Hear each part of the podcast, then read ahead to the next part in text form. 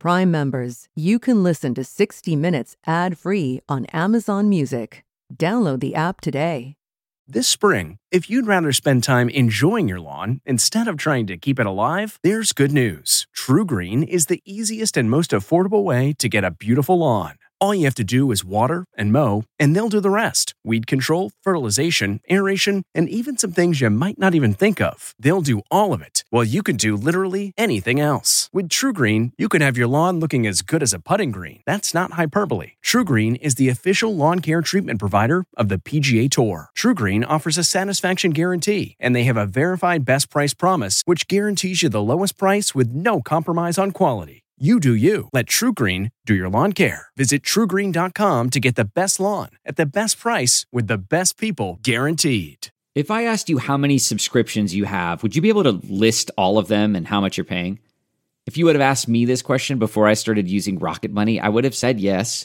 But let me tell you, I would have been so wrong. I can't believe how many I had and all the money I was wasting. Rocket Money is a personal finance app that finds and cancels your unwanted subscriptions, monitors your spending, and helps lower your bills.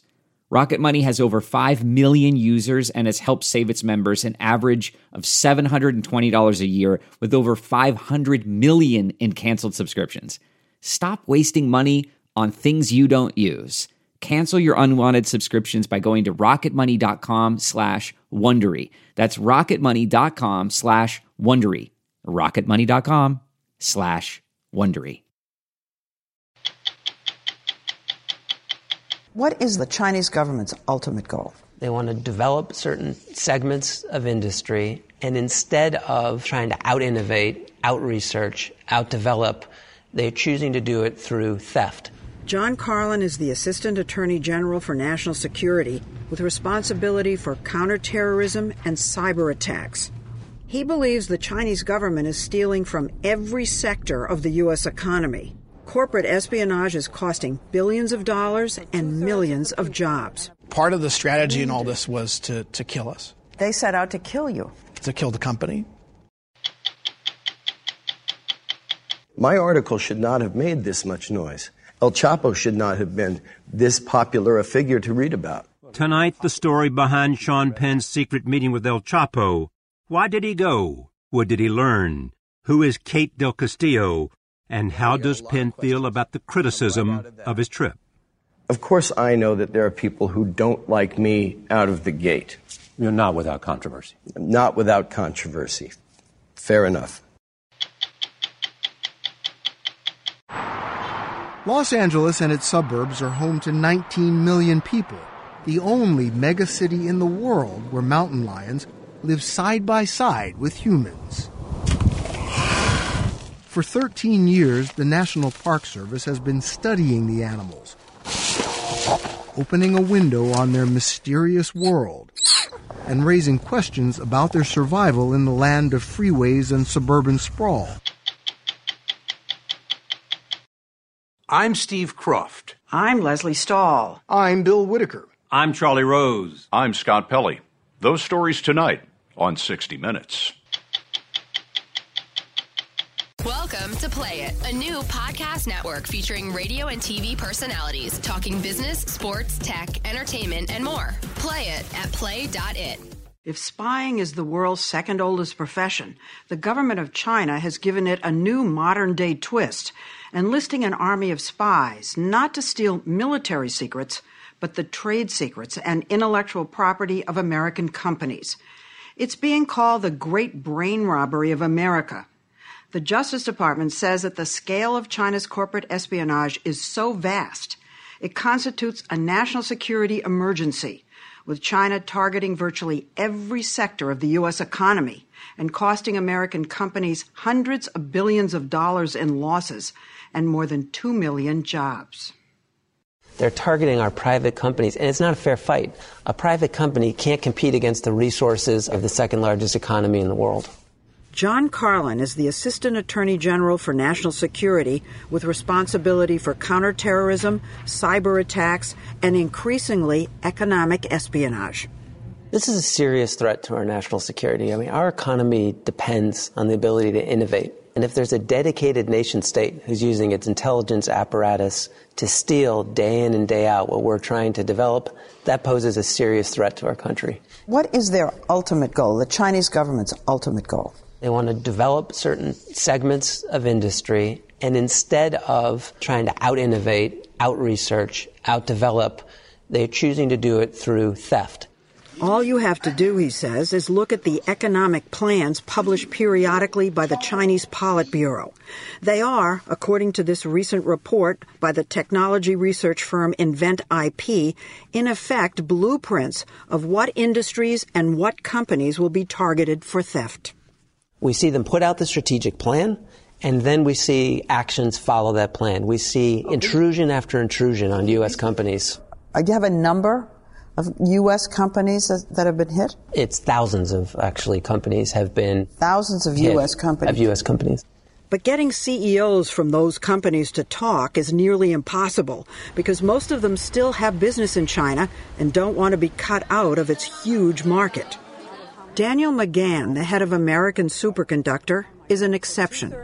His firm spent years and millions of dollars developing advanced computer software for wind turbines that McGahn says China looted, nearly putting him out of business.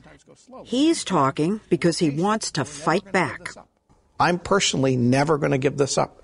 Too many lives were affected. Too many families were damaged through this. We can never give up on this. You had to fire 600 people. Yes. Out of how many jobs? At the time, we were almost 900. So, how much did you lose in share value? Total losses uh, uh, well over a billion dollars. Today, his factory floor is largely silent, a shadow of this once thriving company. I think w- part of the strategy in all this was to, to kill us, They set out to kill you. to kill the company. How can he be so sure? Well, his story begins when China passed a clean energy law in 2005 calling for the creation of mega wind farms throughout the country. The law made China the hottest wind power market in the world. So McGahn partnered with a small Chinese firm called Sinovel, which was partly owned by the government.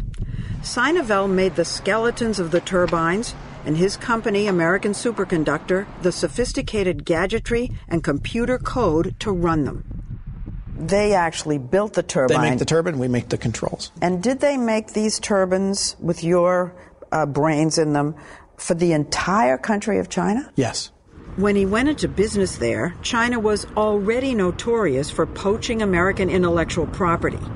So he says he did everything he could think of to protect his technology from being stolen. We made sure that any uh, software, any any uh, pieces of the code uh, were restricted and used, uh, uh, were going to be able to access only by a few people within the company. Once they got everything over there, couldn't they reverse engineer it? We, we believe that's what they tried to do, and what they learned was this encrypted protocol was in the way. They didn't quite understand how it worked, and they couldn't reverse engineer it. Everybody knows if it's on the internet, some brilliant hacker can get at it. It wasn't accessible through the internet. You, you kept it off the internet. Yes.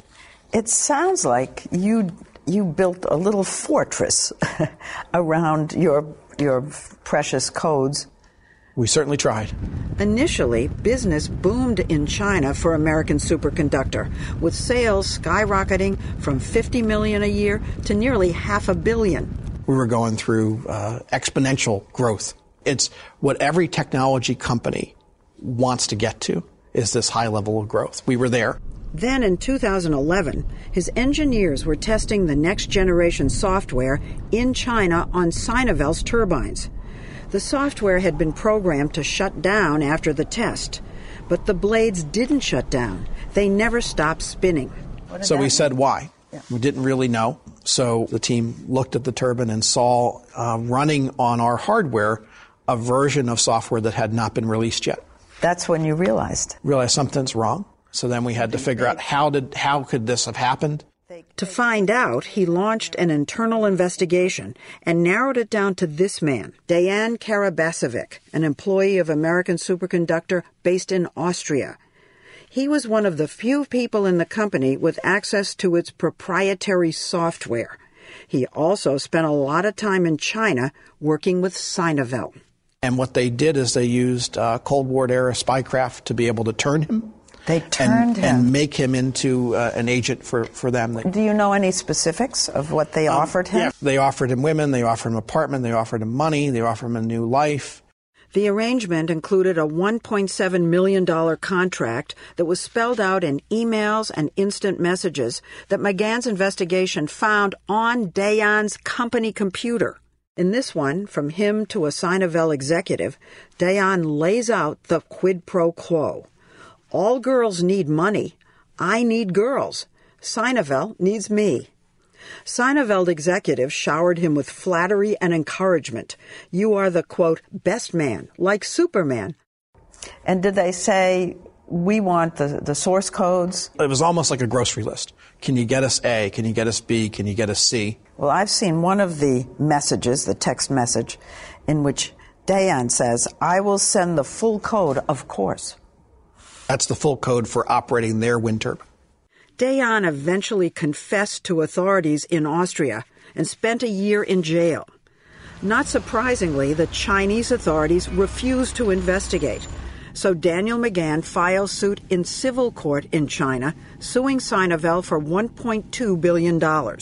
But he suspected that China was still spying on his company and that Beijing had switched from Cold War to cutting edge espionage. So, so why were you brought in? We were brought in because the uh, attacks now continued in cyberspace. McGahn hired Dmitry Alperovitch and George Kurtz, co founders of a computer security firm called CrowdStrike, to investigate. They zeroed in on a suspicious email purportedly sent by a board member to 13 people in the company. It had an attachment. A few people clicked on an attachment, and that let the Chinese in. It was sort of like opening the front door. What do you mean they were in? Once they clicked on that email, they Yeah. opened up the attachment. Yeah. Malicious code started executing on their machine, and it beaconed out to the Chinese and le- basically let them right into the company. From that point, they can hop to any machine and take any file that they wanted from that network.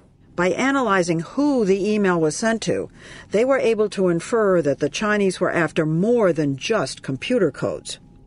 They also wanted to figure out the legal strategy of the company now that they were suing Sinovel for $1.2 billion.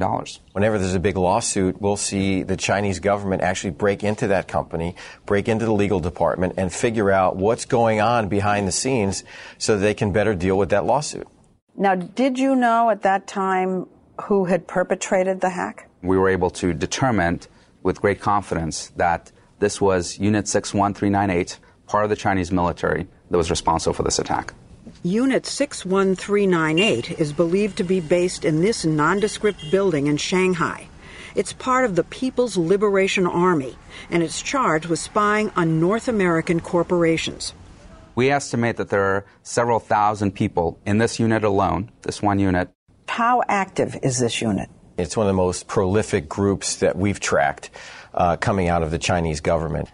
It's unbelievable what they've been able to steal over the last decade. Like what? Uh, Give us a sense of the scope. Every industry, engineering documents, manufacturing uh, processes, chip designs, telecommunications, pharmaceutical, you name it, it's been stolen. In 2014, five military officers in the unit were criminally charged with economic espionage by John Carlin's National Security Division at the Justice Department. These were officers in uniform, and their day job was to get up, go to work, log on, and steal from a range of American companies. And you would watch, as we put in an exhibit in the case, the activity would spike around 9 o'clock in the morning. They get into work, turn on their computers, and start hacking into American companies. Then it calms down a little bit from about 12 to 1, where they take a lunch break. and then it continues until the end of the day, 5 or 6 o'clock Then they at go night. home. And then they go home, and it decreases till the next morning. China has always denied that it conducts or condones economic espionage. But in September, during a visit to Washington, President Xi Jinping pledged for the first time that China would not engage or knowingly support cyber theft of intellectual property for commercial gain. It's the first time ever they've admitted that economic espionage should be off limits and that they will not conduct it. Unfortunately, what we saw is that the very next day, the day after they were in the Rose Garden shaking hands, the intrusions continued. Wait, wait, wait, stop. The hacking has not stopped. The hacking has not stopped. But one of the things that has happened is that the military units that have been responsible for these hacks have actually had their mission taken away from them and was given to the Ministry of State Security, their version of CIA. So, in effect, they said, You guys are incompetent, you got caught, we'll give it to the guys that know better. The director of the National Counterintelligence and Security Center confirms that there's no evidence China has curtailed its economic espionage. There's a lot of criticism out there among businessmen and some people in the government who complain that President Obama wags his finger at the Chinese, but he doesn't do anything. Well, I think it's important that we do take uh, that we do take action. If we don't do things like bring the uh, indictment, then we would be, uh, you know, a paper a paper tiger. You know, it feels like a pinprick. Your indictment. They're never going to be extradited. Is there talk of uh, putting any sanctions on the way we did with Russia when they went into the Ukraine? The bottom line, I think, has to be that we continue to increase the costs until the behavior changes. If it doesn't change, then we need to keep thinking of additional actions, whether they're trade actions or sanctions, that change the behavior. The government of China declined our request for an interview, but sent us this comment. China has long suffered from massive cyber attacks and firmly opposes and combats all forms of cyber attacks in accordance with law. Groundless speculation, accusation, or hyping up is not helpful. In Massachusetts, Daniel McGahn is rebuilding, with much of his business now shifted to India. But adding insult to injury, Sinovel is now exporting wind turbines with his stolen technology, including one purchased by the state of Massachusetts using federal stimulus funds. So the U.S. government facilitated bringing the stolen goods into the U.S. And they're here now? And they're here now, and it's Up part and of running. a up and running. Sinovel, using the stolen source codes, Yeah. has sold wind turbines here in Massachusetts. to the government the- of Massachusetts, funded by the federal government of the United States of America. Welcome to Play It, a new podcast network featuring radio and TV personalities talking business, sports, tech, entertainment, and more. Play it at play.it. When Joaquin El Chapo Guzman slipped out of Mexico's most secure prison through a secret tunnel last July, the drug lord triggered an international manhunt. It was his second escape from Mexico's most secure prison. Military and law enforcement on both sides of the border brought every tool at their disposal to the search. So, who should find him but Oscar winning actor and self described experiential journalist Sean Penn with the help of a Mexican actress? The story of Penn's visit with El Chapo, appearing in Rolling Stone, caused a sensation. It was published after Mexican Marines raided Guzman's Sinaloa hideout and recaptured him. Thursday night, for the first time, Sean Penn talked with us about his encounter with El Chapo. He had a lot to say. Why does Sean Penn want to go to Mexico to interview a drug lord who's escaped from prison with a notorious reputation for doing terrible things and supplying a lot of drugs to America? What's the point? I think the policy of the war on drugs, which so deeply affects all of our lives, seems not to change. It seems to be so unmovable. And it occurs to me that often because we want to simplify the problem and we want to look at a black hat and put our resources into focusing on the bad guy and and and, and I understand that. I absolutely understand justice and and the rule of law. And so I do what I call experiential journalism. I don't have to be the one that reports on the alleged murders or the amount of narcotics that are brought in. I go and I spend time in the company of another human being, which everyone is. And I make an observation and try to parallel that, try to balance that with the focus that we, that I believe we, we tend to put too much emphasis on. So when I understood from colleagues of mine that there was a potential for contact with him, it just struck me that I wanted to. Um, to do what, Sean? I mean, I don't understand that because, I mean, clearly drugs are a huge problem in America. Uh, there's a huge consumption of drugs in America, and it's a terrible thing and what it does to our society. But what is going to see him going to do about it other than somehow uh, getting a lot of attention? I feel complicit in the suffering that is going on because I'm not thinking about it every day. I'm not watching these laws that are showing no progression, these rehabilitations that are not happening. So I'm looking the other way. I find that equally complicit with murders in Juarez. Do you think we demonize El Chapo too much? I think that there's that to over demonize any human being is is is not in our best self interest. Like it or not, we're married to them. They're of our time. They're affecting us. So, like a marriage, you you know you might want a divorce. Okay, let me let me. But you've got to look at this person as a as a person, or you're never going to have. Or if the if the argument if if all we aim to understand is that this is a very bad person, then let's not understand anything else. You wanted to have a conversation about the policy of a war on drugs. That's right. That was the motivating factor for you. With, with the reader. With, with, the reader. With him, I wanted to sit, observe, ask him questions, and then use that as, a, as an anchor into this article. What did he say? Why did he accept? Well, I, I can't read his mind. Yeah, but you talk to him and you know the characters involved. Mm-hmm. I would say that, you know, from the conversation that was had, he, in several ways, wanted to be on the record.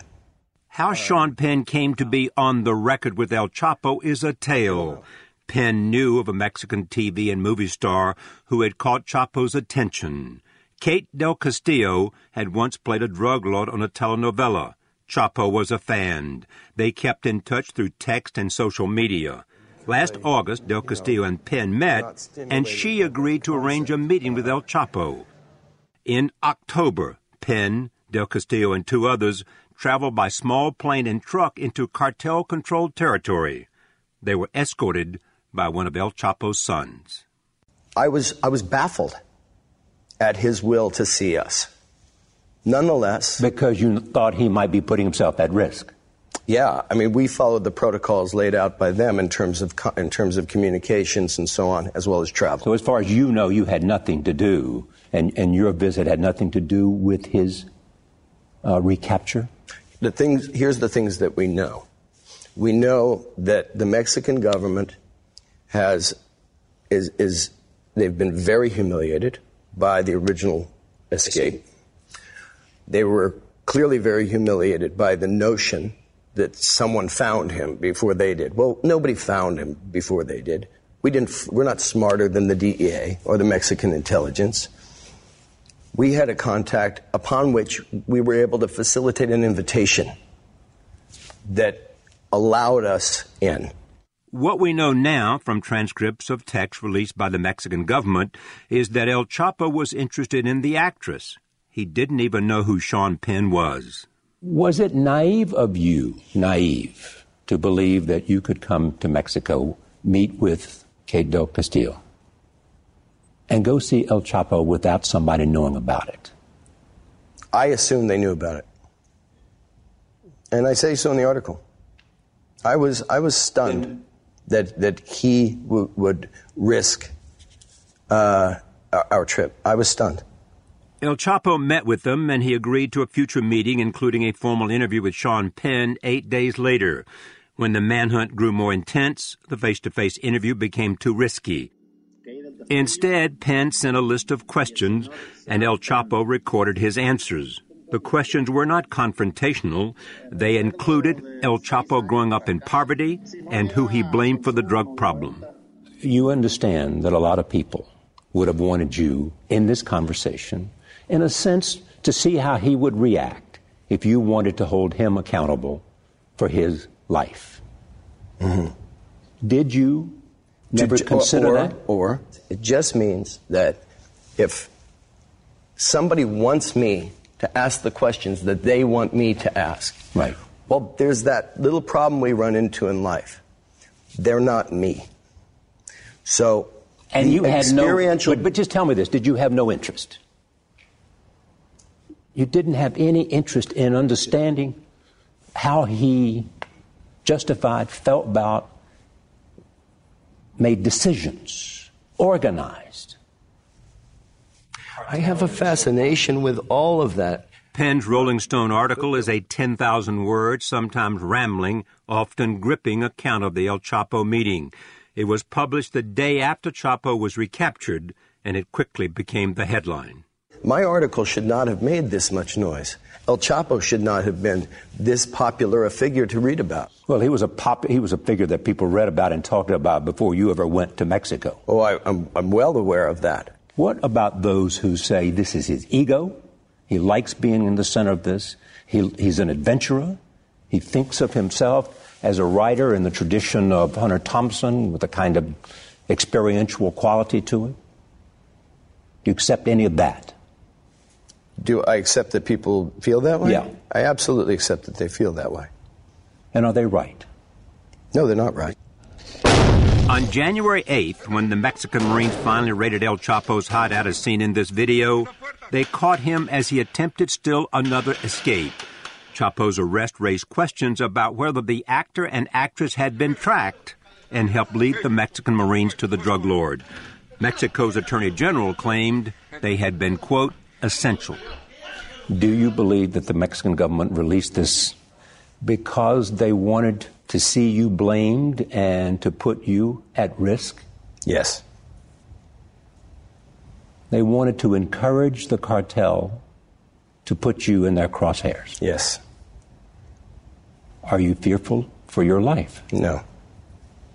Do you believe the cartel wants to do harm to you because they have accepted the idea that the visit that you made somehow led to the recapture of El Chapo? They've been in this business a long time. Uh, they've dealt with law enforcement issues for a long time. They've dealt with misinformation for a long time. Um, there are irrational people. And so I can't say for sure, you know, that there's no risk. Have you heard from anybody in the cartel? No. What's it been like for you? What are your concerns? I'll, I'll be, you know, as honest as I can be with you about this. I can be very, um, you know, flamboyant in my words sometimes. I can get angry, like many people can. I'm really sad about the state of journalism in our country. It has been an incredible hypocrisy and an incredible lesson in just how much they don't know and how disserved we are. You know, the, of course, I know that there are people who don't like me out of the gate, uh, whether it's political. You're not without controversy. Not without controversy. Fair enough. Again, journalists who want to say that I'm not a journalist. Uh, Well, I want to see the license that says that they're a journalist. Sean Penn did commit something of a mortal sin for most journalists by allowing the most wanted man in the world to approve his story. What was brokered for me to have the interview with El Chapo was that I would finish the article, send it to him, and if he said no, then that was no harm, no foul to any reader. It would never be printed. It would never be printed. It was printed, and soon after, Penn's article was being criticized for being sympathetic to a killer responsible for the deaths of thousands and the biggest drug supplier in the world. I was not present to report on the things people would like to see reported on. I was not present at murders. I was not present to see narcotics. I was not present for that. What I was present for, I wrote.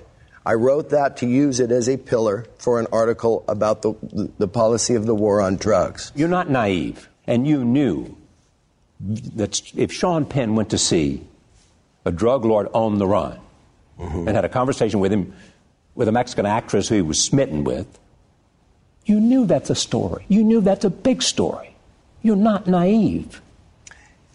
And now you're blaming If- people if for wanting to know more about it. It's inevitable. No, no, no, no. My problem with people is that they think they know more about it. Let's go. Let's go to the big picture of what we what we all want. We all want this drug problem to stop. And if you are in the moral right or on the far left, just as many of your children are doing these drugs. Just as many of your brothers and sisters, your mothers and fathers, the teachers at school are doing these drugs. Just as many. And how much time have they spent in the last week since this article come out talking about that? Hmm, One one percent? I think would be not generous. much dialogue about. My article failed. Let me be clear. My article has failed in that the question, in, in that everything that's spoken about is everything but what I was trying to speak about. You regret that That I failed that. But but but you're really saying I, what I really regret is not anything that I did. I regret that people misunderstood what I did. That's what I'm saying. Yeah. Welcome to Play It, a new podcast network featuring radio and TV personalities talking business, sports, tech, entertainment, and more. Play it at play.it. What do you do when you cross paths with a mountain lion? It's in their nature to avoid people. Attacks happen, but they're extremely rare. Experts say if you stand tall, wave your arms, yell, but don't run, they'll back off. In Southern California, that's advice worth remembering. Los Angeles and its suburbs are home to 19 million people, the only megacity in the world where mountain lions, also known as cougars and pumas, live side by side with humans. For 13 years, the National Park Service has been studying the animals, opening a window on their mysterious world and raising questions about their survival in the land of freeways and suburban sprawl. They're the unseen neighbors up the hill, and sometimes they come to call. When you moved here, did you know that there was a mountain lion in the vicinity? no. no, not not at all. No. Not at all.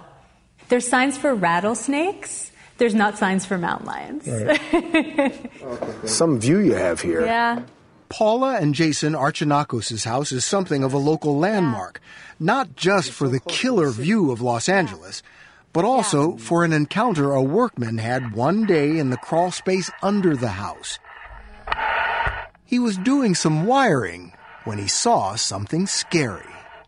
He comes into my office terrified, and he, he says, "Bro, you have a mountain lion in your house, bro."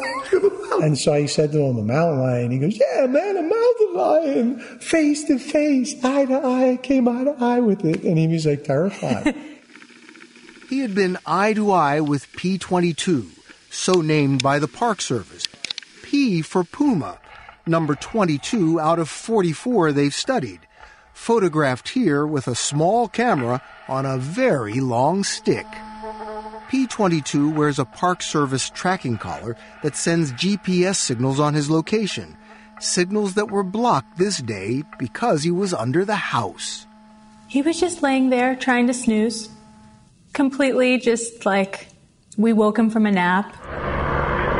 Soon the house was packed with cameras and reporters. P22 was already a local celebrity because of this National Geographic picture, taken by a remote camera a mile or two from the Archinaco's house. Wildlife experts finally decided to shoo everybody out after the 11 o'clock news, hoping P22 might head back into the hills nearby, which he did. So, when did he leave? How did he leave? We don't know how. They call them ghost cats. yeah, right. There you go. And though they live in the shadows in much of Southern California, they're never far away.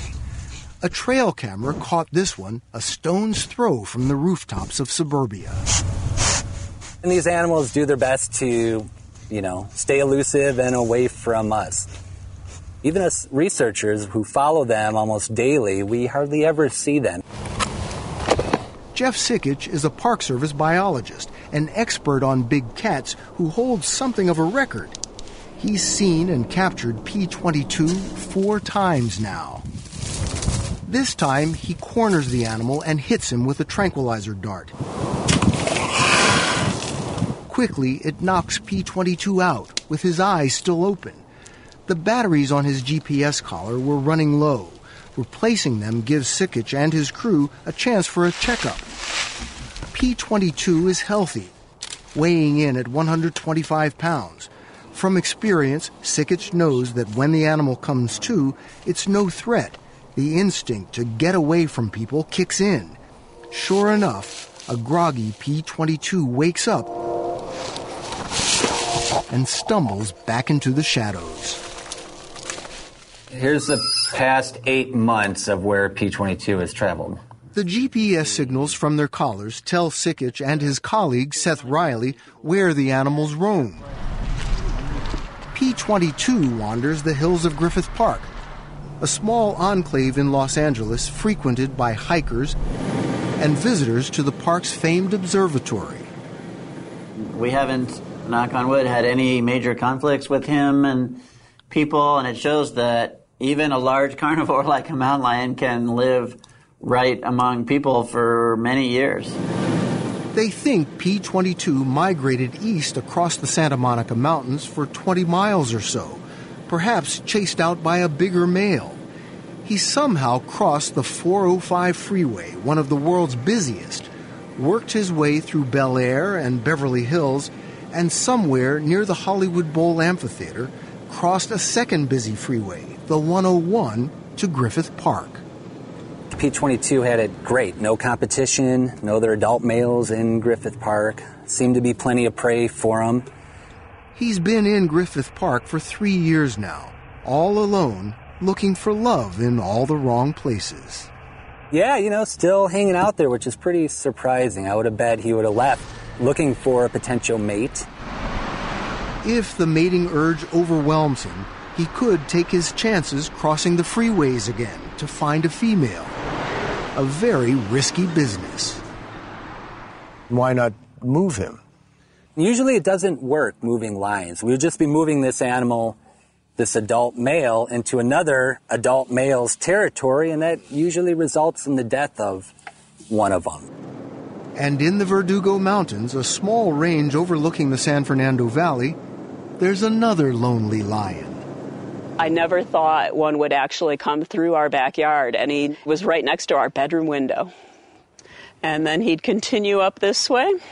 Nancy Vandermeer and Eric Barkalow moved here to be close to wildlife and got their wish in the form of a mountain lion named P41 who seems to love their backyard deck. So he's, he's right out here where we are. Uh, exactly where we are. He has come to visit at least 10 times, triggering security cameras taking both video and still pictures. The area is called Cougar Canyon. What else? And here he is, just literally made a loop around our house for some reason. Yeah. Like proud parents with baby pictures, they show off their video scrapbook. And let me point out how his paws are on the wood and not on the gravel so that he can make as little noise as possible. Mm-hmm. Wow. They, they want to be silent at all times. Camera technology has revolutionized the way mountain lions and other wild animals are studied. Joanna Turner is a sound effects editor for Universal Studios. On her own time, she's one of several citizen scientists, as they're called, who put remote cameras up in the wild, hoping to get that perfect shot. There he is. He's okay. it. Oh, come on, buddy. How do you know where to look? we'll look for tracks and we'll look for signs of them and we look for deer because that's their food source. To lure the lions into camera range, she'll sprinkle catnip, vanilla extract, even men's cologne on a branch. And just like house cats, they love it. The holy grail is a shot like this one of P41. But her cameras also catch bobcats, coyotes, foxes, and bears, troublemakers. You come and find that a bear has, you know, turned the camera sideways or licked the lens or something, and that happens weekly. What's the most amazing thing you have seen? My favorite is a video of a female mountain lion and her two kittens, and they're nursing on her. I still can't believe that that happened, that she decided to lay down right in front of the camera. Science is learning much more about what happens when the lions are penned in by freeways and houses. The Santa Monica mountain range is about 200 square miles, the area usually staked out by just one male mountain lion. Here, there's often a mix of a dozen or so, males and females. It's a family you wouldn't want to belong to. Bob Wayne is an evolutionary biologist at UCLA. Using DNA from the blood samples taken by the Park Service, primarily in the Santa Monica Mountains, his scientists have built a family tree, unlocking some strange and deadly secrets. It's just rife with incestuous matings. It's not a healthy situation. The DNA shows males are mating with their own offspring and killing them as well, sometimes even killing their mates. And that doesn't happen in the wild normally? Rarely. Both the incest and this excessive amount of strife are very unusual. You think that is all because of this limited amount of space they have? It is. And on some primal level, they long for more space. At least 13 have been killed in traffic in recent years, trying to move on. It's a double edged sword. Being penned in, the lions can't get out to the wide open spaces away from the city and the incestuous inbreeding will only get worse if lions from the wilderness can't get in to mate and strengthen the gene pool. But there is a possible solution. It's an ambitious plan to build the animals an overpass on the 101 freeway to open up a migration route. It's been done elsewhere in the world. This one crosses the Trans Canada Highway in Banff National Park. At the proposed site on the 101, the freeway is 10 lanes wide, traveled by 175,000 cars a day. It would be a complicated, costly project.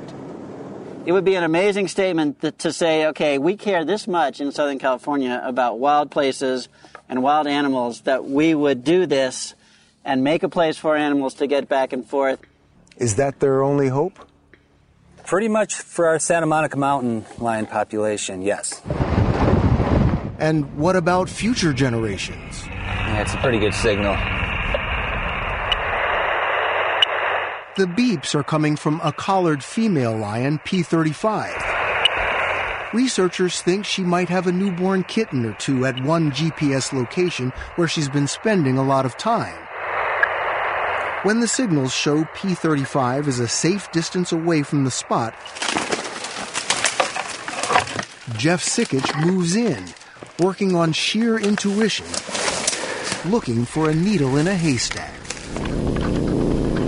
And he finds it. A feisty three and a half week old female, P44. Her blue eyes will change to amber in a few months. The spots that camouflage her will disappear. She's pretty chill. Yeah, she's good. She's so freaking cute. Sikich and his crew work in whispers in case the mother is within earshot. Green tag. P44 is given tags to identify her on trail camera pictures. She appears healthy, but given the danger she faces on the edge of civilization, her future is a question mark. All right, time to go back. All Jeff Sikich can do is put her back where he found her. To take her chances in the shadow of the city. In the mail, viewers commented on our story about prisoners exonerated after years behind bars.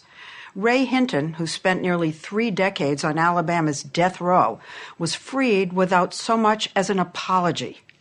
I will say I'm sorry for those who did not say it. I am profoundly impressed by Ray's attitude, his faith, and his decision not to live the rest of his days in anger. I'm Lesley Stahl. We'll be back next week with another edition of 60 Minutes. If you like 60 Minutes, you can listen early and ad-free right now by joining Wondery Plus in the Wondery app or on Apple Podcasts. Prime members can listen ad-free on Amazon Music. Before you go, tell us about yourself by filling out a short survey at wondery.com/survey. Listen to the 48 Hours podcast for shocking murder cases and compelling real-life dramas from one of television's most watched true crime shows. Go behind the scenes of each episode with award winning CBS News correspondents and producers in Postmortem, a weekly deep dive. Listen to 48 Hours wherever you get your podcasts. Are you a fan of 60 Minutes? You can represent the most watched series on television with shirts, sweatshirts, mugs, and more at ParamountShop.com. You can take 20% off with code MINUTES20. That's 20% off at checkout on all 60 Minutes products with code MINUTES20 at ParamountShop.com.